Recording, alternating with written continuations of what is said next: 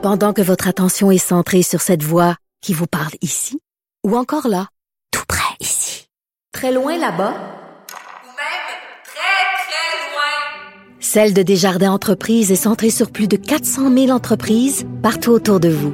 Depuis plus de 120 ans, nos équipes dédiées accompagnent les entrepreneurs d'ici à chaque étape pour qu'ils puissent rester centrés sur ce qui compte, la croissance de leur entreprise.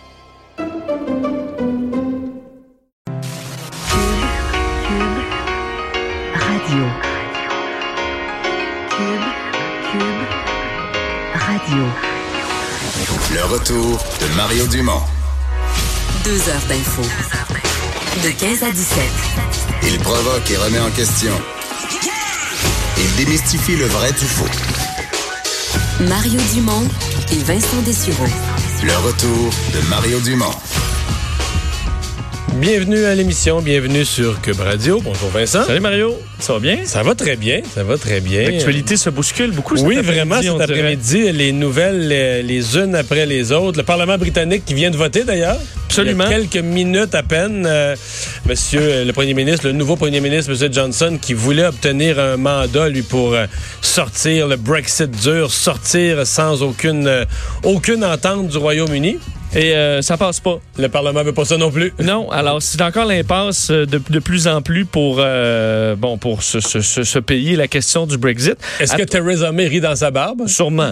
Chez elle? dire, ouais, tu sais, euh, parce que tu dis je quitte, est-ce que l'autre va, tu sais, ça sera dans l'harmonie puis ça va se régler rapidement. Ben on, on est on est au même point. Donc vote à 329 contre 300, ça donne quand même le ton encore à quel point c'est divisé au Parlement britannique. Donc si bon, le- enfin on, on- on aurait pu forcer le premier ministre a demandé une extension, là, donc, euh, du, du- parce qu'on arrive là, à, le 31 octobre prochain à quitter euh, sans, sans entente. Du moins, c'est ce que euh, Boris Johnson voulait faire, quitter sans entente. Et là, il n'a pas ce mandat-là du Parlement. Alors, Mais bref, là, le Parlement n'est pas capable de voter sur une façon d'y aller avec une entente, mais il, il n'accepte pas non plus de quitter sans entente. Alors, il y a pas, c'est sans issue pour l'instant. Ben, la solution, ça va être une élection. Ce matin, d'ailleurs, il s'attendait, je pense, à perdre son vote parce qu'à la période des questions, juste avant le, le- le vote, juste à la période des questions, euh, Johnson, Boris Johnson a carrément euh, euh, défié le chef de l'opposition. On va aller en élection le 15 octobre, puis on va en appeler au peuple et tout ça. Fait que j'ai bien l'impression que ça va être la seule, la seule issue possible des élections générales le 15 Ben, octobre prochain. Ce serait mieux de refaire un vote carrément sur le Brexit plutôt que sur Ouais. le gouvernement. Ce serait peut-être la solution. Mais même ça, le Parlement votait contre. Oui, Theresa- Theresa May l'avait dans les choix. À Oui, il y avait Theresa. May l'avait soumis l'hypothèse de, de- de reprendre le référendum sur le Brexit, puis ça aussi, ça avait été fait. Tout ce que tu soumets au Parlement comme possibilité ne va pas chercher une majorité. Non. Alors, Il n'y euh, a, plus de- il y a plus rien qui rallie. là. Euh, parlant de vote négatif, euh, ben, euh, rejet de l'entente des employés de la CEPAC. ouais, euh, les syndiqués de la CEPAC ont rejeté euh, finalement cette proposition à 60 C'est l'entente de principe intervenue avec euh, la CEPAC, la Société des établissements de plein air, en juillet dernier euh, pour le renouvellement de leur convention collective. Certains s'en souviendront de ce stress-là quand même pendant la période de vacances où euh, les 2000 travailleurs des parcs nationaux, plusieurs sites touristiques au Québec euh, étaient en, en- en période de grève. La grève qui avait commencé à être exercée le 17 juillet euh, sur seulement certains sites des campings, là, mais quand même, ça posait problème. Et avant qu'on arrive à une grève généralisée qui était prévue pour le 20 juillet, donc en pleine vacances de la construction, euh, finalement, il y avait eu entente de principe intervenue dans la nuit. Et là, ben, euh, tout ça mène à finalement un rejet à 60% Alors, il faudra voir la suite des choses. euh, des, euh, Sauf que on là, va relancer une autre vague de discussion.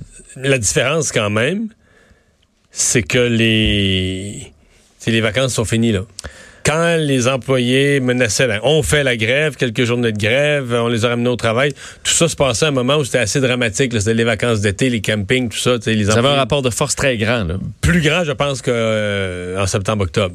Oui, il reste l'automne. Ouais, Euh, les, le- bon, les- les- aller les- vos couleurs. Ouais, les camps de pêche. Il reste l'activité, mais quand même, là. ça Oh. va réduire beaucoup. Oui. Puis si on étire un peu à l'hiver, euh, ça tombe assez mort. J'y vais, je, je me rends dans les parcs nationaux des fois l'hiver, ben, on essaie de développer comme on peut, mais c'est pas du tout. euh, le Mais même. là, euh, eux-mêmes, les employés, c'est que 60 c'est parce que souvent les votes syndicaux comme ça, il y a une tendance claire, là, 80 quelques pourcents. Mais là, 40 contre 60, c'est que les syndiqués eux-mêmes sont divisés là, sur ce qui, ce qui doit suivre. Oui, parce que des fois, tu vois des refus à 95% C'est souvent ça. C'est clair, là, à 60% euh, c'est divisé. Surtout que, y a quand même des catégories. Il y en a qui sont pas là très longtemps là, dans l'année. Il y en a qui sont quelques employés euh, à l'année, à la CEPAC. Mais euh, t'en as des étudiants saisonniers qui sont là quelques mois seulement. Euh, et dans les nouvelles aussi de la dernière heure, euh, le, lé- le léoduc, euh, qui bon a vraiment de la misère à se mettre en marche. En fait, les travaux, techniquement, les travaux étaient commencés depuis à peu près deux semaines. Les travaux pour en tripler la capacité, mais il y avait encore devant les tribunaux des contestations. Oui, et des contestations qui iront de l'avant, du moins pour la moitié bon, d'entre elles, parce que plusieurs contestations judiciaires contre le pipeline Trans Mountain pourront aller de l'avant. Décision de Cour d'appel fédérale aujourd'hui. Il y en avait 12 et ils en acceptent 6. Euh, on sait, bon, euh, le gouvernement Trudeau qui avait approuvé ce projet pour une deuxième fois en juin dernier, on l'avait forcé à réévaluer tout le dossier à la suite d'un jugement de la Cour d'appel fédérale qui disait qu'on avait sous-évalué, entre autres, les risques pour l'environnement. On n'avait pas, du moins, pris assez en compte certains euh, détails. Le jugement qui disait qu'entre autres, les communautés autochtones n'avaient pas été consultées adéquatement. On se souvient de ça, c'était le printemps dernier. Là, euh, 12 demandes avaient suivi tout ça, là, portées au même tribunal euh, pour, euh, bon, pour en appeler de... de, de, de- et euh, la Cour d'appel fédérale donne son aval à six d'entre elles. Il faut comprendre que c'est pas une décision sur le fond, c'est une décision donc pour entendre euh, la cause, mais évidemment, ça amènera des, des délais. Ça provient alors que des groupes environnementaux, les Premières Nations, soutiennent que le fédéral n'a pas fait ses devoirs correctement dans ce dossier-là. Alors, des embûches de plus, ça peut quand même être assez long. Donc, est-ce qu'on arrête complètement les, les travaux? Ça dépend de certains secteurs, faudra voir, mais c'est une embûche de plus qui se Mais là, rajoute. officiellement, c'est que la, la Cour d'appel accepte d'entendre l'appel. Ça veut pas dire qu'ils vont gagner. là. Exact. C'est pas sur le fond, on- c'est juste On, on, accepte on des ententes. Ouais, c'est ça. Mais ça, ça veut dire quand même des délais. Ouais. Je suppose que d'ici là, on on Ouais. n'avancera mais, pas. mais en fait, les, les complications pour M. Trudeau, d'abord, je pense que si le gouvernement Trudeau avait le, le- le choix, parce que devant les tribunaux, ils ne contrôlent pas l'agenda, il souhaiterait qu'on arrête de parler de ça jusqu'au mois de novembre. là.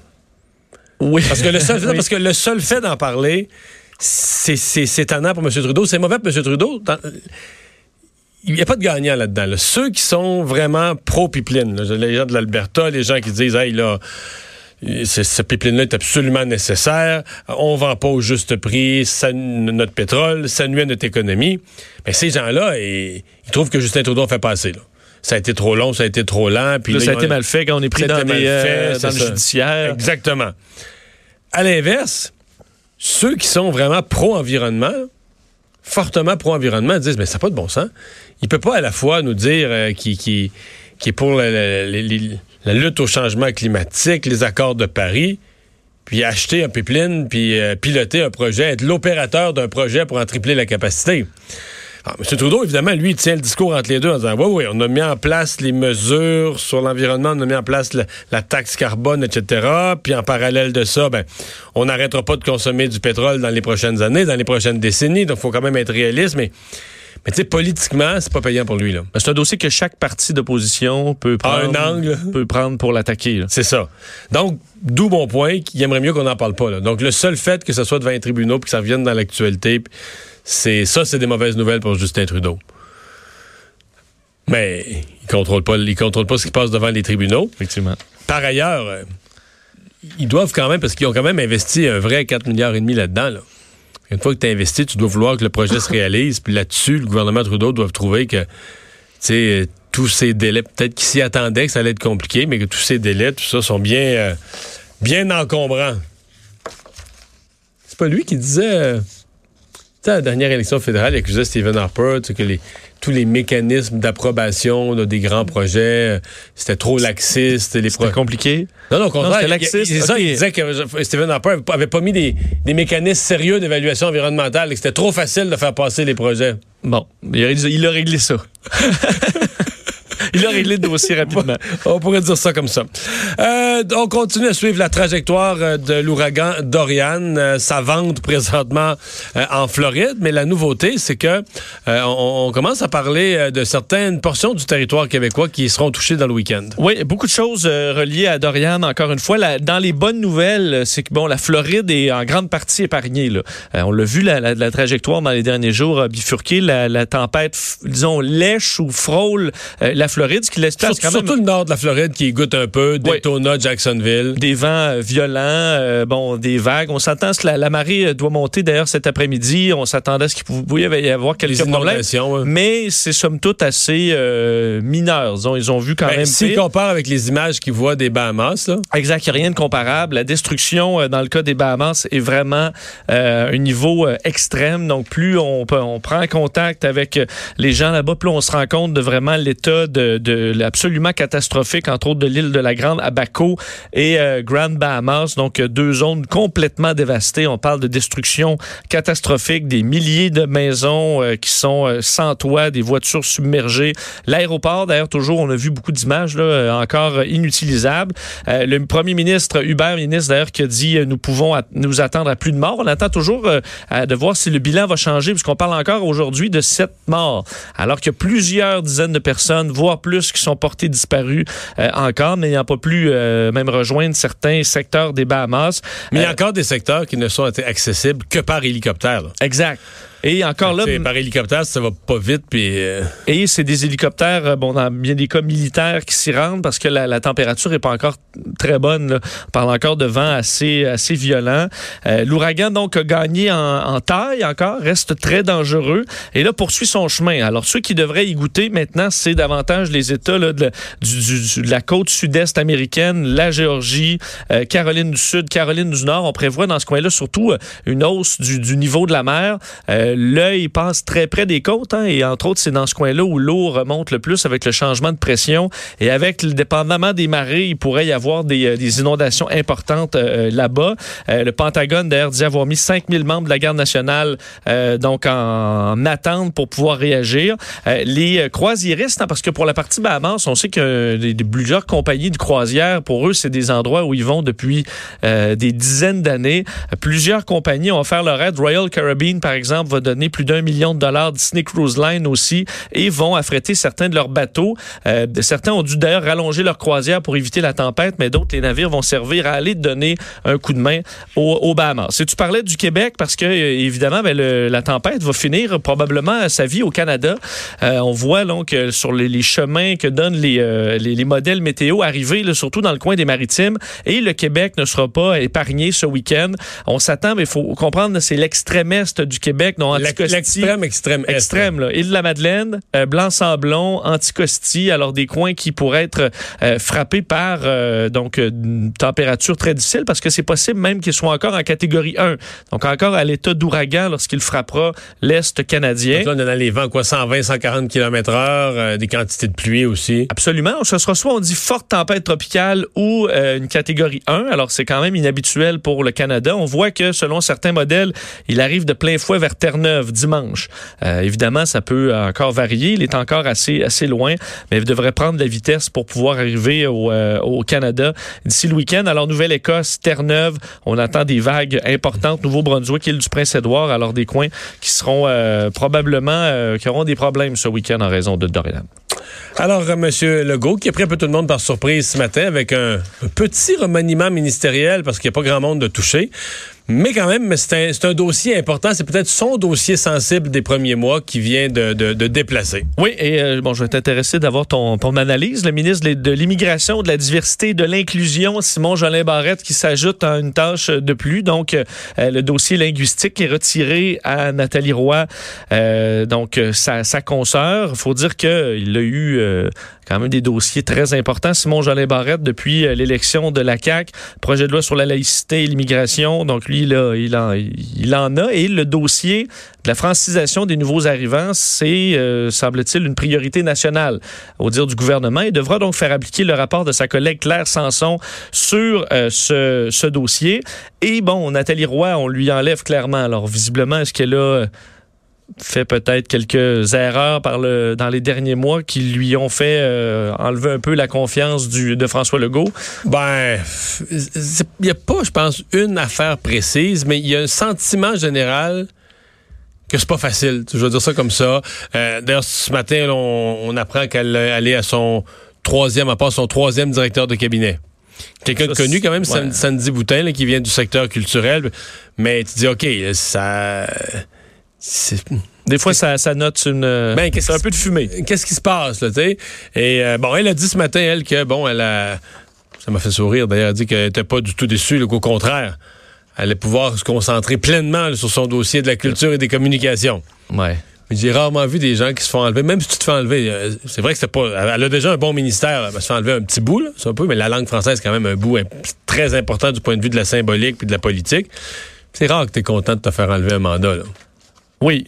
Oui. Mais, À moins d'être vraiment débordé, là, mais je pense pas que c'était son cas. mais est-ce que ça dénote que là, euh, est-ce que la CAQ, ils ont de la misère à avoir, à trouver, qu'ils ont manque de candidats de qualité à qui donner des, ce, ce genre de dossier-là? Ça peut pas être juste Simon Jolin Barrette qui, qui a tous les mais, dossiers mais- mais- importants mais pour ce qui est du regroupement, pour ce qui est du regroupement, faut, faut dire, regarde, je pense que ça fait leur affaire de l'enlever Nathalie Roy, mais c'est pas ça leur première motivation quand même. Je veux dire, dans le programme de la CAQ, c'était quand même mentionné depuis le rapport de Claire Sanson, là, depuis 2016, ils disaient on veut le dossier du français, c'est d'abord un dossier de francisation des immigrants. La grande priorité, c'est la, francisation des immigrants. Donc, l'idée d'un ministère de l'immigration, de la francisation et de l'intégration, c'était une idée qui était dans, dans les documents de la CAQ depuis trois ans.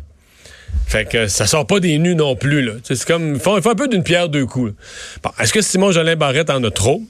Il y en a beaucoup. Je ne pense pas qu'il y en ait trop. Mais euh, je dirais ça? Le défi pour lui, ça va être euh, de livrer la marchandise. Il a livré la marchandise au niveau législatif, comme ces deux projets de loi cet automne, il les a fait passer. Ça peut avoir l'air compliqué pour les gens qui nous écoutent. Faire passer un projet de loi, ça peut avoir l'air compliqué, mais ça l'est un peu, mais pas tant que ça. C'est-à-dire que tu sais, faire passer un projet de loi, tu l'écris, puis bon, tu fais ton travail correctement, puis ensuite de ça, euh, si le gouvernement est majoritaire, ben tu le passes au Parlement, tu finis, même a un, un baillon, tu, fais, même si l'opposition le bloque, tu finis par le faire passer. Ce qui est beaucoup plus complexe. Et ça, dans quoi il s'engage, là. Par exemple, mettre en place des programmes de francisation. Parce que là, tu rentres dans la mise en place d'un programme.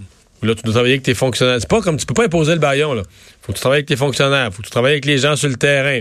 Faut que tu t'assures que ça coûte pas trop cher, que tu te fais pas comme euh, voler des entourloupettes d'argent en cours de route. Tu sais, que tu vas mettre en place, toute une série de mécanismes efficaces pour que ton bonne, ta bonne intention qu'il y a dans ta tête, puis que tu mets dans un petit document d'orientation de trois pages, qu'un an plus tard, il y a vraiment des gens, les fesses assis sur, sur une chaise dans une classe, puis là, qui ont un bon cours de francisation.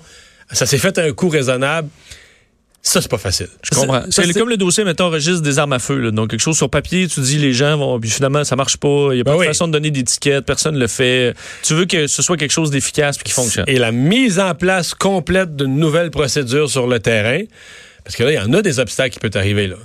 Des fonctionnaires peuvent se, se boquer, puis dire, ah, on fait pas ça, on n'aime pas ça, puis on le fait à moitié, ou on n'écoute pas, ou on fait pas ce que le ministre nous demande, ou pas tout à fait, ou, ou tu te prendre en cours de route, ou tu vas faire des tu vas sous-traitance au privé, tu te fais avoir, ça coûte trop cher. Alors, je veux dire, pour un ministre qui met en place, un ministre qui fait passer un projet de loi, bravo, c'est bien correct, mais c'est pas ce qui est le plus difficile. Un ministre qui met en place un nouveau programme, et toi, comme citoyen, qui est un utilisateur du programme, tu peux dire un an après, mettons, wow, ça marche. Je suis allé, je suis allé à leur nouveau bureau d'ici ou de ça, là, puis là, j'ai eu le document que je voulais, j'ai eu le cours que je voulais, j'ai eu le service que je voulais, ça a marché, ça a été d'un délai, c'était parfait. Ça, ça c'est un bon ministre. Ou une bonne ministre. Ça, c'est un exploit. Parce que t'en as, au, au gouvernement, t'en as des obstacles. Ben, D'ailleurs, euh, François Legault va présenter bientôt sa liste d'épicerie pour les élections fédérales. Oui. Et euh, on a appris aujourd'hui quand même un élément. On l'a appris, on le connaissait, mais un des éléments, c'est le dossier du test de français obligatoire pour les immigrants.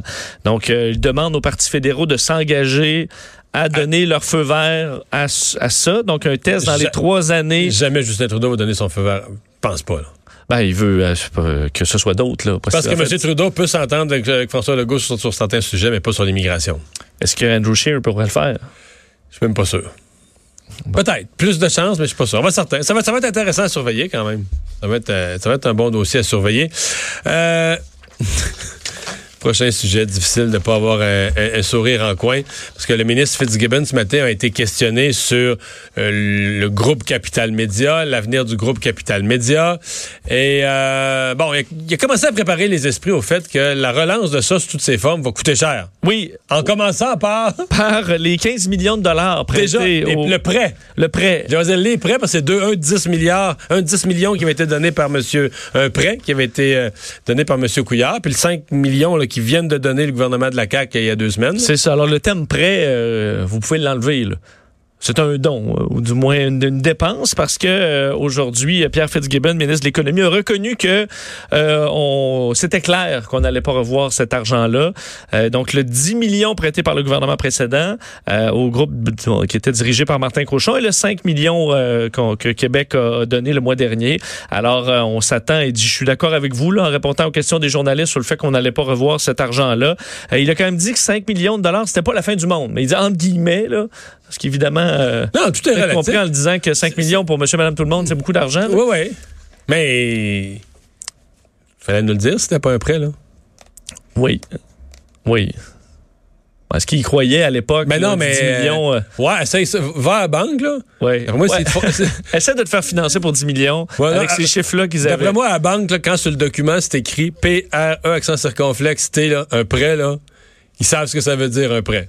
Oui. Puis ils vont mettre en place toute une série de mécanismes pour que le prêt soit un prêt, ou sinon, ils vont reprendre le. Si c'est un prêt auto, ils vont reprendre l'auto, ils vont se protéger, là. Je dis pas qu'ils en perdent Ouais, pas. une- je comprends, une entreprise va à la banque, puis là, dit, euh, on emprunte 10 millions. Ben, c'est parfait, c'est quoi vos chiffres? Du mon père une fortune. Puis qu'est-ce que vous allez faire pour. Oh, bon, Ben, on continue. On, on- on continue de même, là. Ben, euh, ça se peut qu'ils te prêtent pas. Alors, c'est un peu ce qui arrive. Euh, D'ailleurs, ils ont été questionnés aussi sur euh, le, dossier, euh, l'offre présentée par Québécois, ce qui aurait pu aller plus rapidement dans ce dossier-là. Et bon, le ministre dit qu'il faut prendre un pas de recul là-dedans pour laisser aux d'autres d'autres entre- d'autres entrepreneurs potentiels le temps de faire des offres comparables. Aussi que ces entreprises-là puissent voir quel sera le système à long terme qu'on nous promet dans les prochains mois pour pouvoir assurer la survie des, des médias traditionnels. Alors, c'est pour ça qu'on avait besoin temps et on a donc eu besoin de ce 5 millions. Euh, c'est comme ça qu'on le justifie aujourd'hui. Ouais. Mais c'est. C'est quand même, il y a une forme de. ben, D'ailleurs, je, je vais le dire. Quand ça avait été euh, annoncé, le 10 millions de- d'aide à Capital Média, une espèce d'aide d'urgence, avant les élections d'ailleurs de- de- du gouvernement de M. Couillard, je me souviens que Pierre-Carl Pelledo avait posé la question, mais tu sais, il fait toujours. euh, sais, pas tellement en nuances, puis des gros coups de gueule, puis tout ça. Mais il avait Oui. posé la question très bêtement, là. Voyons donc, 10, mi- 10 millions. là. Qui va, qui va rembourser ça, 10 millions? Vous savez qui vont faire, vous savez qui vont faire les profits pour rembourser 10 millions? C'est pas, pas un remboursement, c'est pas un prêt, tout ça. Puis évidemment, ça avait passé comme euh, un propos un peu euh, partisan, hein, puis de, de- de- du compétiteur, là, tu sais, qui, qui prend le mort aux dents. Mais, mais tu sais, le propos de Pierre-Carl Pelado, donc tu l'avais sorti de son caractère d'entrepreneur euh, bouillant, euh, partisan dans son affaire, puis tu l'avais amené devant un, parterre de, de grands économistes et de grands financiers, puis tu l'avais Ouais. analysé le propos sur le fond, là, puis il avait regardé les chiffres de que, je veux dire, euh, la conclusion, mais, mais 100 économistes et financiers, toutes sortes dans la salle, ils vont, après moi, 100 sur 100 ou 99 ils t'auraient dit, ben, sur le fond, là, il a entièrement raison, là. Il n'y a pas de remboursement, il n'y a pas de prêt, là. Il n'y a pas de remboursement possible. Tu Ça savait pas avec un plan de restructuration qui est crédible. euh, ben, ça prend tout un plan de restructuration? Parce que là, quand tu es dans le trou de même, tu demandes un prêt, ça veut dire que non seulement tu vas te sortir du trou, mais là, tu vas te sortir du trou jusqu'à générer des profits. Parce que c'est à partir de rembourser le prêt, faut que tu le fasses à partir de tes profits. Il faut que tu génères. il faut que tu sortes du trou. C'est pour ça que dans certains cas, exemple, je vais donner un exemple. là, une entreprise qui est dans le trou parce que, mettons, dans le manufacturier, là. C'est une, une entreprise qui a, qui- a fait des erreurs, qui a pas investi, qui a pas modernisé une scierie, qui a pas modernisé ses équipements. Puis tu sais, tu dis, t'as un diagnostic d'organisation par des experts, puis ils disent, gars, c'est clair. là. S'ils achetaient les nouveaux procédés, puis la nouvelle machine robotisée, puis tu sais, il pourrait être rentable. Tu sais, la matière première est bonne, c'est une scierie qui a un bon approvisionnement, du bon bois, un bon marché, ils vendent à un bon prix s'il y avait. Là, ça peut être logique pour un gouvernement ou pour Investissement Québec de dire, regarde, on va leur prêter pour que immédiatement, dès le mois prochain, ils commencent à installer des nouveaux équipements parce qu'on a confiance que on va sauver les emplois et sur une période de quelques années, cette entreprise-là, dont les Mais là, c'était pas ça. C'est comme la clientèle est plus là, le modèle d'affaires marche plus, les dépenses sont trop grosses. euh, Puis c'est- la pente est encore descendante. c'est pas de l'accord tendance, euh, on, on peut dire le, le journalisme, l'information, et on le dit, est une affaire essentielle et importante, tout ça. Mais un prêt, un prêt, c'était pas, c'était pas tout à fait prêt à très long terme. C'est- oui. C'est le meilleur résumé qu'on peut pas faire, Vincent. Euh, parlant de long terme, euh, on a commencé cette construction de la digue, euh, la digue qui crée la discorde à Sainte-Marthe-sur-le-Lac. Est-ce qu'on l'a fait? Certains disent qu'on l'a fait tellement haute qu'on l'a fait vraiment à long terme. On l'a fait pour le prochain millénaire. Oui. Oui, c'est un dossier qui est quand même intéressant parce qu'au début, là, dès que je l'ai vu en disant il y a des gens qui chialent contre la digue parce qu'ils voient pas, puis tu te dis, ben voyons, là, vous avez été inondé, ça va coûter une fortune à un moment donné, il faut, faut Ouais. ce qu'il faut. Mais quand on regarde un peu le, le- le dossier euh, comme tel, on comprend que c'est plus complexe que ça. D'ailleurs, j'ai écouté euh, ton émission cet avant-midi où tu as interviewé un monsieur, Serge Rassette, donc un des citoyens de Sainte-Marthe-sur-le-Lac, qui s'oppose à la construction de, de la digue en raison de sa hauteur. Et lui, il l'expliquait, il devait visiter son, son terrain carrément. Il disait entre autres que l'eau n'a jamais dépassé la hauteur de la digue lors des inondations. C'est comme ce qu'on disait hier, c'est-à-dire que c'est le bris de la digue, euh, de l'ancienne digue qui a été le problème, et en raison probablement d'un manque d'entretien. C'est Ouais, ma- malgré ça, lui, il dit on pourrait la monter de, de deux pieds, trois pieds, la monter, je suis pas contre, même si l'eau n'est jamais passé par-dessus, mais sauf que là, écoute, à- à- à- moi, j'avais pas pris conscience quand, à 47, juste l'écart entre quand il y avait le plan de réparer la digue, qui n'a pas été fait, finalement, elle a pété. Mais l'été passé, l'été d'avant, il y avait un plan de... ré- Le plan de réparation de la digue, c'était 700 000 piastres. OK. Puis là, la nouvelle digue qu'on construit, parce que c'est. parce qu'elle elle a fissuré puis elle a causé le problème. La nouvelle digue, c'est 43 millions. C'est pas la même T'es passé d'une réparation de 700 000 à une nouvelle digue de 43 millions et demi. Puis là, le 43 millions, je regarde, OK, c'est parce que là, c'est plus une digue, là. C'est un. C'est un barrage, là. C'est plus, une digue. C'est carrément c'est un barrage de 43 millions, six pieds plus haut. euh. Est-ce que ça peut être trop sécuritaire? Bon, Ben, je- surtout, que je lui dis, là, si jamais la- ça dépasse l'auteur de cette nouvelle digue-là, ça veut dire que euh, Montréal, Gatineau, Ottawa, tout est euh, toutes les zones riveraines du bassin versant de la rivière des Outaouais, c'est inondé. Ce serait un désastre jamais vu dans l'histoire de la province de Québec. Non, non, c'est sûr. Donc, euh, si eux ont à faire ça, il faudrait en quelque sorte qu'on endigue Montréal Ah pour avoir le même niveau de protection. D'ailleurs, euh, la- euh, à Pointe-Calumet, donc évidemment un autre coin qui a été euh, qui, qui a été très fortement touché lors des, des- du dernier printemps, ben, eux vont rehausser leurs deux digues aussi, et c'est un mètre moins élevé que la digue qui est en reconstruction à Sainte-Marthe, qui est juste à côté. C'est compliqué à comprendre parce que j'ai entendu ce matin le ministre de l'Environnement dire que c'est parce que leurs territoires sont pas pareils, il n'y a pas besoin des mêmes niveaux de protection, mais il me semble que, mettons, l'eau d'un lac, là, Oui. c'est rare que, tu sais, quand tu fais du ski, la vieille joke, là, que tu peux pas faire du ski nautique parce qu'il n'y a jamais de lac en pente, là. oui, toi, tu, tu, ben non, mais, tu dis à 6 km, c'est pas mal le même niveau. ouais. La- la- le lac, là, il, il est au même niveau partout, là. Fait que si tu mets une digue beaucoup plus haute ou un mètre plus haute que le voisin, je sais pas que c'est le dernier mètre, là. Je sais pas quoi. Il y, y a un bout qui m'échappe, en tout cas. Mais bon, euh, la mairesse, ce matin, j'ai reçu la mairesse en entrevue. Elle, là, elle ferme, ferme, ferme. Elle dit, garde, moi, je connais pas ça. J'ai fait affaire aux experts. Je suis supporté par le gouvernement du Québec. Je suis supporté par le ministère de l'Environnement. Euh, je fais la digue telle quelle. Puis les gens sur le bord de l'eau, euh, le sous-entendu, les gens sur le bord de l'eau, c'est des riches avec des grosses maisons, puis ils se plaignent parce qu'ils perdent la vue, puis on s'en fout. Nous autres, tout le reste du village va être protégé. Elle n'a pas nécessairement tort que tout le reste du village va être protégé, mais moi, j'ai plus, c'est plus le regard de contribuable. Quand j'ai vu ça, ben, je- sûr que si on enlève la vue à des gens pour rien, je trouve ça plate pour eux. Mais moi, c'est aussi le montant. Comme contribuable, je veux bien, là, tu sais, compenser. euh, Mais l'affaire solide, admettons, euh, un, légèrement plus haute, ça coûte combien? Est-ce que c'est beaucoup Mais moins cher? ben, D'après moi, ça pourrait être beaucoup moins cher. Surtout si on peut garder tout ce qui est, qui est encore bon de l'ancienne. Ben, On va plus prendre de chance. Là, on dit qu'on l'a construit pour des centaines d'années à venir. Le monsieur Rassette, là, que j'ai interviewé ce matin, qui lui est contre, il dit Ouais, mais là, des centaines d'années à venir, dit, on peut-tu en construire une correcte puis on réévaluera dans 200 ans? là? Une- pour une récurrence de une fois sur 1500 ans. Là. Ouais, il dit, on peut-tu construire une bonne digue là, qui fait un job pour l'instant, puis euh, dans, mettons pour 200 ans, puis dans 200 ans, on réévaluera? Oui, surtout que là, le 1 en 1500 ans il est arrivé l'an passé. Je comprends que c'est dans la, Oui, oui, les changements, climatiques. climatiques, mais enfin. mais bon. Euh, la Banque du Canada qui n'a pas touché à son taux directeur. Non, c'est pas une surprise. La Banque du Canada qui garde à 1,75 son euh, taux directeur. Euh, on dit, bon, euh, rebond de l'économie canadienne au dernier trimestre, mais on s'attend à ce que ce, on ne garde pas ce rythme-là. là. On l'a vu. Aux États-Unis, on s'attend à une, euh, même à une récession chez beaucoup d'économistes pour euh, 2020-2021. Donc, c'est à peu près un portrait un peu plus sobre qu'on attend pour le Québec, euh, pour le, Canada. On prévoit donc un ralentissement de l'activité économique au, euh, bon, au deuxième semestre de, de, de 2019. Alors, certaines faiblesses euh, qu'on voit arriver, entre autres les investissements des entreprises canadiennes et le dossier de l'accroissement des tensions commerciales, évidemment, qui, euh, euh, qui, qui revient. Quoique les tensions se sont un peu amenuisées entre les États-Unis et la Chine, mais ça, ça stresse quand même la Banque du Canada. C'est un gros revirement. là. En fait, des deux banques, là, du Canada et la Fed aux États-Unis, parce que la banque, ça ne sont pas de cachette, la Banque du Canada est très influencée parce que ce que fait la Fed, la Fed au sud de la frontière. Et on était parti. La Fed avait commencé à monter des taux d'intérêt. mais Je remonte il y a deux ans passés à peu près. Là. Puis la Banque du Canada suivait. Il y avait eu une hausse, une deuxième hausse, une troisième hausse. Puis on pensait que c'était c'était un mouvement là, euh, stable de hausse qui était parti. On se demandait où ça allait. D'abord, la question, c'était où ça allait arrêter. Là. Euh, Le taux de directeur à 3% à 3,5 mais là, tout à coup, on a senti que l'économie, oh, c'était plus fragile. La Fed est même partie en direction inverse. Et là, la Fed a recommencé à baisser, après des hausses, là, a recommencé à baisser le taux d'intérêt.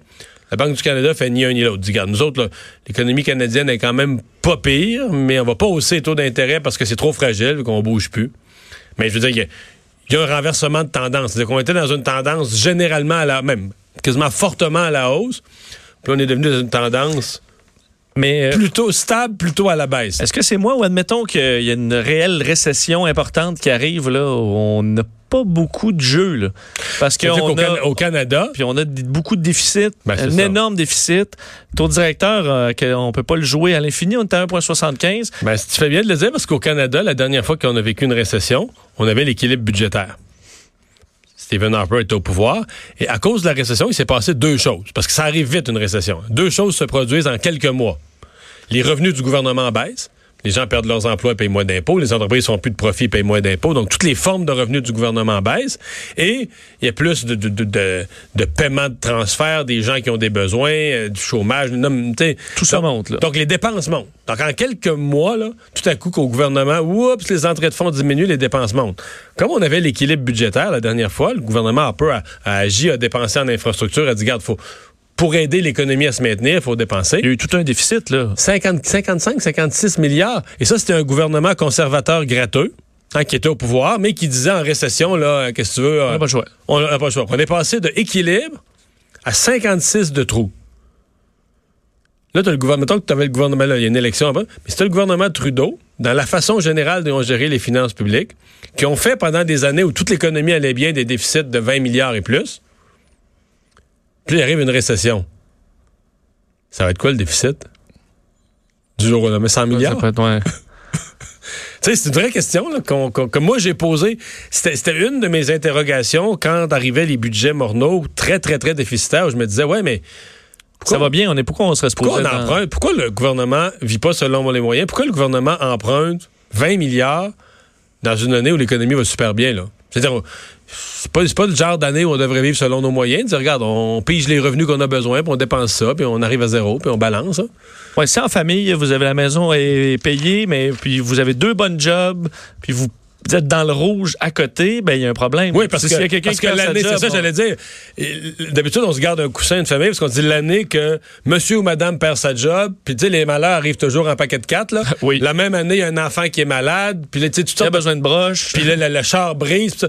Tu comprends? Si, t'es déjà à côté d'un dette, là, cette journée-là, tu vas te ramasser, tu vas te ramasser comment? Tu t'essaies de te garder un petit coussin pour au cas où, là, mais c'est pas, disons, ce que le Canada a fait ces dernières années. On va faire une pause.